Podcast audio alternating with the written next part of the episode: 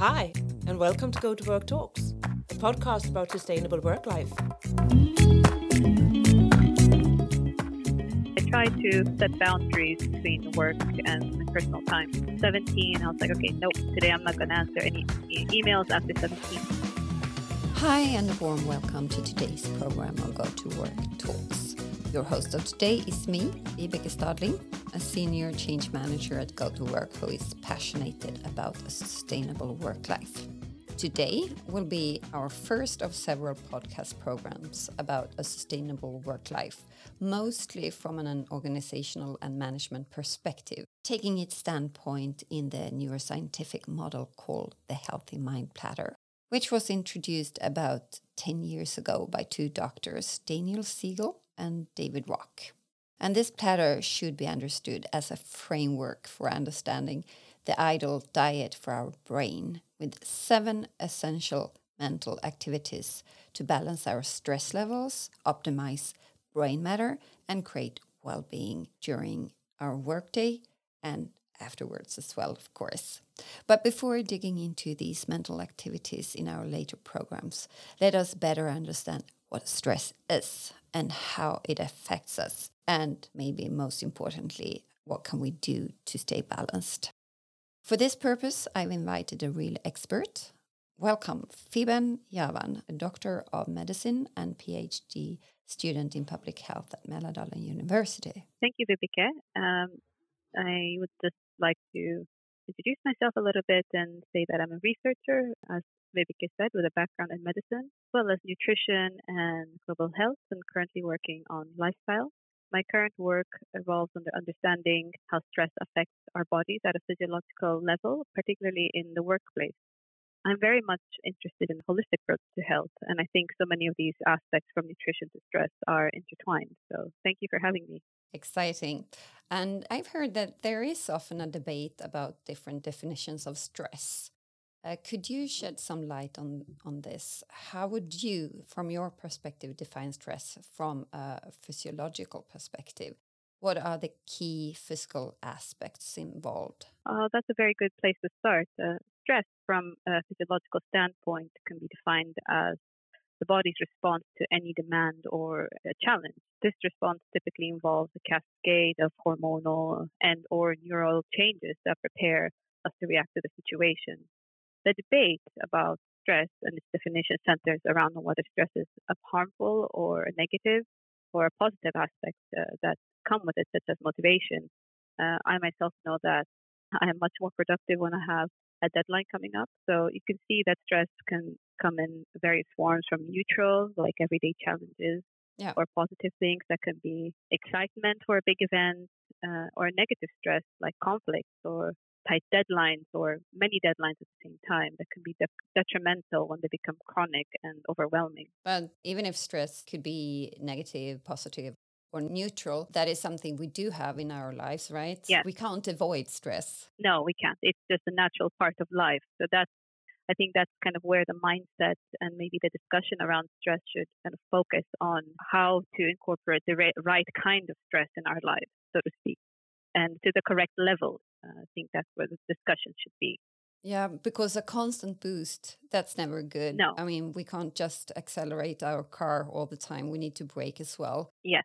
Can you give us an overview of our body's braking or rather balancing concept? Yeah, so the balancing, I think we can then discuss homeostasis, which refers to the body's natural tendency to maintain sort of internal stability or balance. And stress kind of disrupts this balance. And this is natural and it's called allostasis.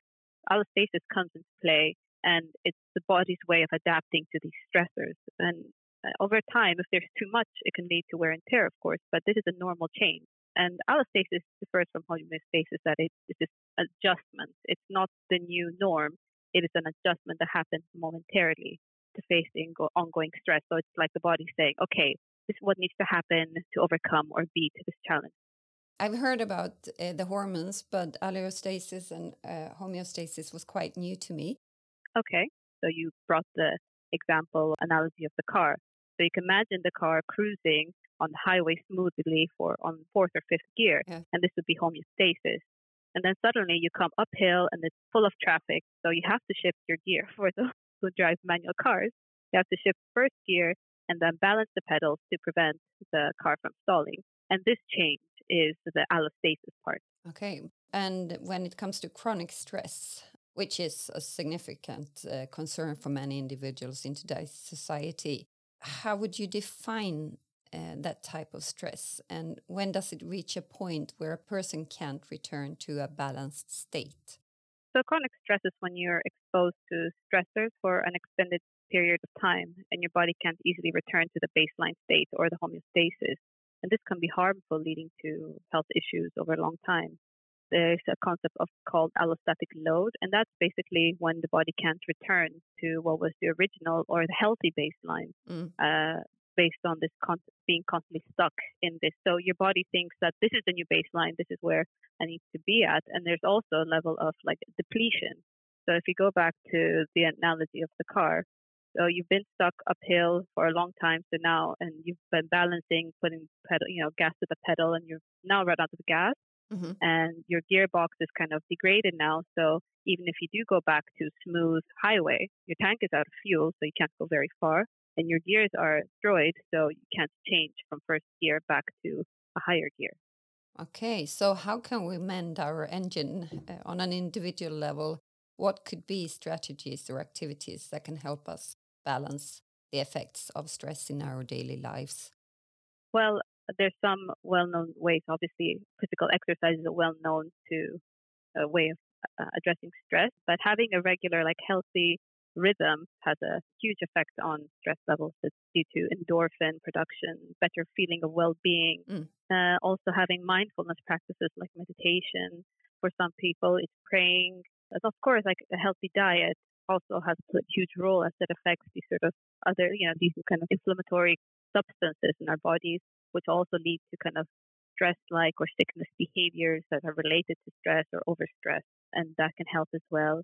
And then doing activities that can help you enter into flow state. That can be for some people that's different. It's different from it's a very subjective thing. Yeah. It could be like painting or a coloring book. For some people, it's baking. Uh, for some people, it's doing things like doing the dishes. It could be very therapeutic. So just finding yeah, that thing that helps mindful. you. yeah, mindful. So just entering that flow state. So it doesn't have to be this specific. I think a lot of people get intimidated by the word meditation, but there's so many ways mm. to enter in that headspace. Mm. So these, you know, sort of things you could incorporate into your life. And we're actually coming back to these topics in in uh, our later programs, uh, digging into um, each topic. But too much individual stress also affects their capability to perform at work. And this means probably a less successful company. Yes. So when it comes to employers and organizations, what can they do to provide the right prerequisites for their employees to stay balanced and maintain productivity while managing stress? I think it's a very important thing to think about uh, about how we manage stress and recovery in the workplace, since we do spend 30% of our time there, mm. especially if you are you know working from office. So I think employers can do a lot to contribute to healthy recovery and you know managing stress for their employees, and this could include like promoting work-life balance, providing opportunities for breaks, encouraging physical activity, offering mm. mental health support, but if you want to like get very much into the specifics, it could be like so if you think about physical activity, they could incorporate walk and talk meetings into Outlook. So in a research that's happening in our in my research group at SOFCO, mm. they this is one something that and it's also very much dependent on each workplace. Different workplaces need different things. So this workplace specifically wanted to be able to schedule in walk and talks within on their Outlook because then there was this sort of kind of fear that they felt like being away from their desk or their office was like they're not working or that they've been away from their work. So it kind of then that kind of comes back into the positive work culture or a work culture that supports and promotes you know stress management and recovery. Yeah, and understand that these uh, breaks or recovery pauses will actually increase well-being and productivity not uh, the other way around being away. Exactly so it's something that maybe i didn't mention earlier about like the chronic stress. It's something you kind of start behaving like you're sick so there's something called sickness behavior that comes in from chronic stress. So if you think about what the symptoms are of being sick, Mm. it's like you're you're very antisocial. You can't really see, you have like a brain fog. You're very tired. Uh, so your body kind of treats you like you're sick if you're having too much stress or you're burnt out.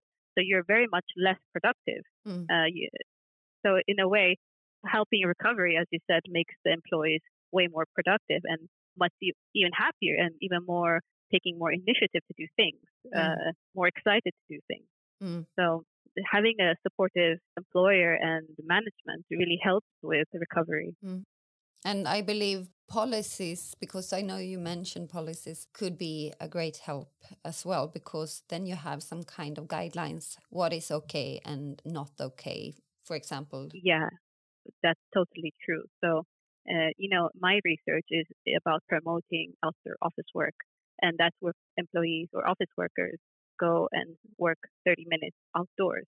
Mm. And when they did a qualitative study on this, uh, one of the hinders for this was that the employees felt like the management would not approve or that they would they're you know stepping away from work. However, if this was, as you said, put into the policy, and in the policy, this is just my specific research, but another uh, company that uh, has kind of changed the policy or thinking about it is about scheduling breaks between the different meetings. So I think Mm. with online meetings has come this sort of over availability that you Yeah. know you could just schedule meetings back to back to back to back so you don't have time to recover or kind of think about what the last meeting was and you have the next one and that also adds into the stress of you know, doing so much work at the same time and also feeling like a feeling of having forgotten something that you have not even condensed or internalized the previous meeting and now you have to do the other one and it just doesn't give you this time to kind of breathe Mm. know, so I think a policy of I think in one of the companies, one of the suggestions that the employees uh, wanted and would like to implement as a citizen science. So that's one of the methodologies we use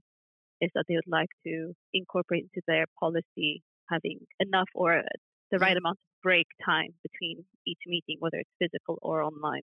Yeah, that's excellent because Um, it starts at the management level. Yes, It can't only be an individual responsibility at the workplace. Exactly. And, you know, this policy thing goes into so much about workplace uh, well-being, work feelings of fairness, feelings of being listened to as an- employee, because, you know, you spend so much time there. In the end, we have to feel like we have a say, a, you know, sense of control over our work and our work environment. And I Mm. think there's some concepts related to work, you say work-life balance and work-life sciences to, and psychology to job demand and job control and how an imbalance in these is what kind of creates stress. So having too much job demand and too little job control, or having no job demand and no job, yeah, there's this. Mm. It's like a four-way way table, and it's quite interesting to see how this affects the sense of stress uh, for and leading to burnout for employees.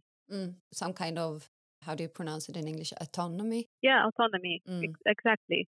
Uh, but also having the right management. So Mm. having you might have a lot of demand, but then not having a good enough management leads to a sense of being lost. Mm. So maybe you don't have anybody to talk to about this, or the manager is not following up, or is disinterested in the employees. Mm. Uh, so that kind of relationship and the work then leads to a, a sense of abandonment. So Mm. you do need to have a sense of, but I don't want to say familiarity because you know you ha- do have to separate your work from your family, but there is a sense that this is where you spend 30% of your time. Mm. So you do have to have a sense of maybe communality, like community within your work. Maybe that's the right word I'm trying to think of. But if uh, if you were to give one specific tip to an organization or or company, what is the most? Oh, that's that's not easy. Uh, I think I think there's so many things that are being done right in Sweden already. okay. Uh, this, for example, I really like this friskvårdsbidrag, this uh, wellness allowance. Mm. Uh, but you know, it's just so many little things that you could change. Oh my God, this is so hard to. okay, three then. okay, but let, let's focus on what is new right now. There is we're kind of in a post-COVID era, so I think having flexible work hours that's important. So. And also, I know that in Sweden, personally, with the weather and so on, the flexible work hours will really, really come in handy when you know there is a change in the sunlight and so on in the winter. So I think allowing for more flexible work hours will really help with because you know the, the the light and so on really affects the you know how you sleep and then your sleep then affects your stress which then affects your productivity. Yeah. Uh, so that's that's one thing. And then the physical activity and nutrition. So i think physical activity and nutrition is going to go hand in hand. So having good food or sustainable and healthy food options at work that's also one thing that could really help. Mm. and then also thinking about how the technology aspect affects us. So within the policy how do we schedule in all these meetings and then you know allowing for it's just too many things it's just all of them. I think that we cannot approach this from a you know some sort of silo. I think all these things kind of have to come hand in hand. Yeah. So i think from uh, oh you put me in a tough position. Oh, but no I think worries. I will, you I'll mentioned go. so many great things, and flexibility Yeah. is uh, is one, and uh, yeah. also uh, providing or catering for healthy food at the workplace. And uh, you mentioned something about technology as well. yeah so using the technology for our benefit and then with the physical activity think about allowing you know so if you think about sedentary behavior in the office Mm. so uh, incorporating options for physical activity within at work and then also when you're away from work so the physical drug and then walk and talks or outdoor office work these are all different things you can incorporate within the physical activity and then within the workplace itself think about ergonomics uh, having good amounts of light think about having natural environments so maybe a terrace or some plants indoors so these sort of things and then management Yeah, management. let me just uh, and now on the management level, having a support system, mental health options, organizing things that kind of promote sense of community. So maybe like uh, say mental health support services or uh, retreats, maybe this sort of thing, or relaxation spaces. So with it, but from a management point of level, that kind of affects their policy, Mm. so that employees feel like they're allowed to take breaks at work. and a management that uh, walks the talks. Yeah, exactly. Yeah, but walk the talk in that way. Mm. But we're not talking about walk and talk meetings here, but like yeah, like No. they they're not just uh, bark and they also have some bite maybe in that. Yeah, but they walk the talk indeed. So that's that's a good way to put it. What about yourself then? Uh, on a personal note, how do you incorporate principles of stress management and work life balance in your own daily life? Personally, I think I try, and I think being kind of like a junior researcher, sometimes it can be a bit hard, but I try to set boundaries between work and my personal time. So sometimes, you know, I will 17. I was like, okay, nope, today I'm not going to answer any e- emails after 17, but it's kind of hard. But I do my best to try to kind of compartmentalize some things. And then I do try to prioritize physical activity and these sort of mindfulness techniques to manage my stress. So if I'm on the clock, sometimes I could just like, I need some sort of kind of detachment from the work. Mm. So I'll maybe just break into song. I'll just sing something. Uh, Oh. If I'm at home, of course, maybe not in the office, but if I'm working from home, or I'll start dancing. But if I'm in the office, then I'll just maybe put on some headphones or go for a walk or just do something that completely removes me. So maybe I'll take like a 15 minute break and call my mom or a friend of mine if they're available. Yeah, these sort of things that, Mm. that kind of removes me for a bit from that environment. So I feel like I'm not there, I'm not in the work. You said earlier, it's kind of these mindfulness things. Yeah, but you know, maybe you have to introduce some of, of uh, your activities uh, in the workplace. At my former employee, we had silent discos. Oh, that's that's so great. I wish we had silent disco. I would love that. Yeah. Oh my god, I would be the number one user of the silent disco, I think, if we had one at MDU. I think I'll put in a request. Please do. Okay, time is running out, but thank you so much, Feben Javan, uh, Doctorate of Medicine and PhD student in Public Health at Mälardalen University. Thank you so much, Vibeke. It was lovely talking to you. Likewise. And next time we will introduce the healthy mind platter and one out of seven daily activities we need in our lives to stay balanced. So stay in tune and until then, take care of yourself. Do you have any questions or thoughts about what we discussed in this episode? Or do you need more insights or looking to connect with our experts? Check out our website for all contact details. Visit us at gotowork.se and be sure to follow us on LinkedIn. And hey, don't forget to subscribe to our podcast Go to Work Talks so you won't miss the next episode. Together, we design a sustainable work life.